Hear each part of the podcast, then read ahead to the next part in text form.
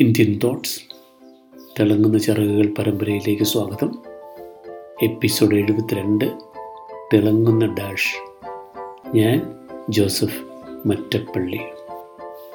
പ്രാർത്ഥനയെപ്പറ്റി ചർച്ച ചെയ്തുകൊണ്ട് മൂന്ന് പേർ വഴിയെ നടന്നു പോവുകയായിരുന്നു. വൈദികൻ പറഞ്ഞു മുട്ടിന്മേൽ നിൽക്കുമ്പോഴാണ് ഏറ്റവും നന്നായി പ്രാർത്ഥിക്കാൻ കഴിയുകയെന്ന്. പൂജാരി ആയിരിക്കണം അതിനെ നിഷേധിച്ചുകൊണ്ട് പറഞ്ഞു കൈകൾ ഉയർത്തി നീട്ടിപ്പിടിച്ചുകൊണ്ട് നിൽക്കുകയാണ് ഏറ്റവും ഉചിതമെന്ന്.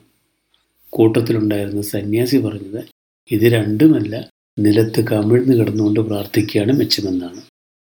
വഴിയരികിലെ പോസ്റ്റിൽ തലകീഴായി കിടന്ന് ലൈൻ റിപ്പയർ ചെയ്തുകൊണ്ടിരുന്നയാൾ ഇത് കേട്ട് ഉച്ചത്തിൽ പറഞ്ഞു അല്ല കൂട്ടരെ ഏറ്റവും നല്ല പ്രാർത്ഥന തല കീഴായി കിടക്കുമ്പോഴാണ് ചെയ്യാൻ പറ്റുക. ഏറ്റവും കൂടുതൽ എഴുതാൻ പറ്റിയ ഒരു വിഷയമാണ് പ്രാർത്ഥന. എങ്കിലും ചില ചിന്തകൾക്ക് മാത്രമായും സ്ഥാനമുണ്ടെന്ന് കരുതുന്നു.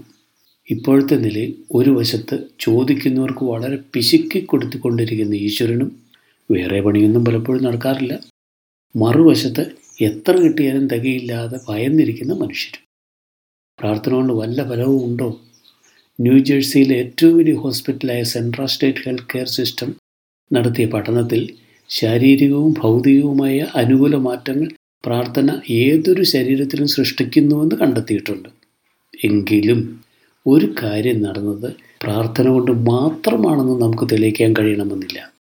പ്രാർത്ഥിക്കുമ്പോൾ ലക്ഷ്യം വെച്ച കേന്ദ്രത്തിലേക്ക് പ്ലാസ്മയിലും സൂക്ഷ്മസ്ഥിതിയിലുള്ള ഒരു ഊർജപ്രവാഹം നടക്കുന്നുവെന്ന് കണ്ടെത്തിയവരുമുണ്ട്. മറ്റുള്ളവർക്ക് വേണ്ടി നടത്തുന്ന പ്രാർത്ഥനകൾ വേഗം ഫലിക്കുമെന്ന് വാദിക്കുന്നവരുമുണ്ട്. ഒരിക്കലൊരു ചെറുപ്പക്കാരൻ ഒരു മരുഭൂമി തന്നെ കടന്ന് ഒരു സന്യാസിയുടെ ആശ്രമത്തിൽ പോയി. അന്നുച്ചയ്ക്ക് സന്യാസി സംസാരിച്ചത് ധ്യാനത്തിന്റെയും നിശബ്ദതയുടെയും സദാ പ്രാർത്ഥനയിലായിരിക്കേണ്ടതിന്റെയും പ്രാധാന്യത്തെപ്പറ്റിയായിരുന്നു. വൈകിട്ട് അടുത്ത ഗ്രാമത്തിലേക്ക് ഒരു വഴി വെട്ടാൻ സഹായിക്കണമെന്ന് ഈ ചെറുപ്പക്കാരനോട് സന്യാസി അഭ്യർത്ഥിച്ചു. ചെറുപ്പക്കാരൻ ചോദിച്ചു പ്രാർത്ഥിക്കുകയല്ലേ? അധ്വാനിക്കുകയല്ലല്ലോ വേണ്ടതെന്ന്? സന്യാസി മറുപടി പറഞ്ഞത് പ്രാർത്ഥിക്കുന്നത് നല്ലത് തന്നെ. പക്ഷേ അയൽക്കാരനുമായി നല്ലൊരു ബന്ധമുണ്ടാക്കാൻ കഴിഞ്ഞാൽ പ്രാർത്ഥന കുറേ കൂടി മികച്ചതായിരിക്കുമെന്നാണ്.